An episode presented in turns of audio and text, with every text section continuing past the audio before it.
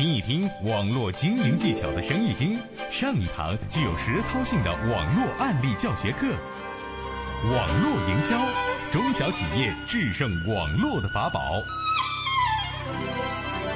当被问到线上线下购物有何区别时，许多人会回答线上便宜。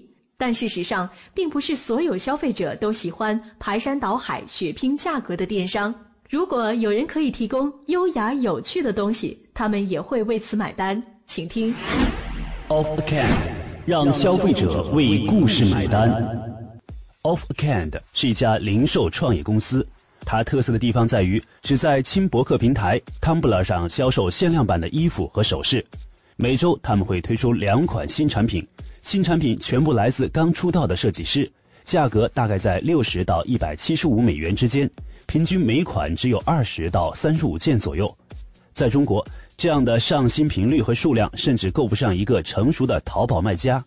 但是 Of a Cand 却经营的有声有色，在轻博客网站 Tumblr 上，Of a Cand 已经拥有了三点五万个关注者，这些人都是 Of a Cand 的忠实顾客。Of a Cand 创始人之一克莱尔说。他们有百分之二十五的销售来自于 Tumblr 上的回头客。为什么看起来结构如此单薄的 OfferCand 会取得跟它体量不成正比的成绩呢？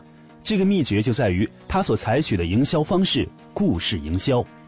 在 o f f e r c a n 的网站上，堪称摄影艺术作品的精美产品图片下方，是一段有关产品制作过程的故事。每段故事长度并不固定，笔触生动自然，有时甚至还会出现一些夸张的语气词。就像面对面的娓娓道来，而这些故事的主角则是产品设计师。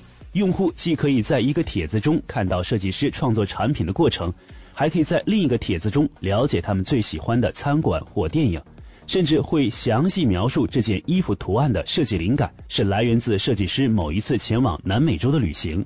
比如，网站上一款限量二十件出售的拍岸海浪毛衣。Overcand 所撰写的故事重点更多的放在了他的设计师杰西身上，而不是这件衣服本身。除了网页上方放了几张衣服的整体和细节展示以外，其余的空间则放满了杰西和他的好朋友们相识的过程以及他的童年经历，甚至还能看到原来是因为一次巴拿马的度假，让杰西认识了几个五十多岁的冲浪爱好者，才给了他有关海浪的灵感。这样的故事营销之所以奏效，在克莱尔看来，首先是因为故事建立起了联系。克莱尔说：“呃，顾客和服装之间的联系肯定不是送货的快递。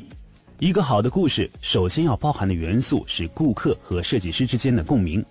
Overcand 希望能够通过任何细微的故事细节打动客户，让他们发现，哦，原来我和这个设计师之间有些小地方很像呢。”通过强调设计师的个人背景和生活态度，以求和客户建立一种情感上和生活价值观上的联系，然后就是利用悬念和人们的好奇心。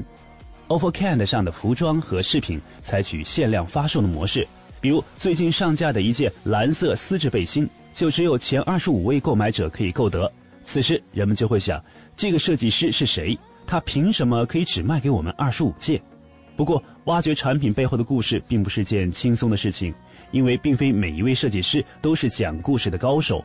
为了发现这些故事，Overcand 会对设计师进行一个访问，询问他们的个人经历，比如在哪里出生和成长的，以及如何开始爱上时装设计的。故事的好情节就会在这些访问里闪现出来。网络的虚拟性造成用户无法与高品质的商品真实接触，不能通过质感去感受。这时候，文字的描述成了重要的替代。打比方说，一个来自中国制造的真皮背包可能卖一百美元，而一个来自法国的真皮背包却要一千美元。但是如果把他们的图片放在一起，人们可能不会觉得这两个包有什么不同。所以，要是想让顾客为一千美元的真皮包掏钱，就要向他们描述这个牛皮是来自什么地区的，工匠是如何手工打造这个包，从而展示它的价值所在。否则，顾客不会轻易掏腰包的。对于日渐挑剔的消费者来说，他们见过了太多吵闹的营销方式。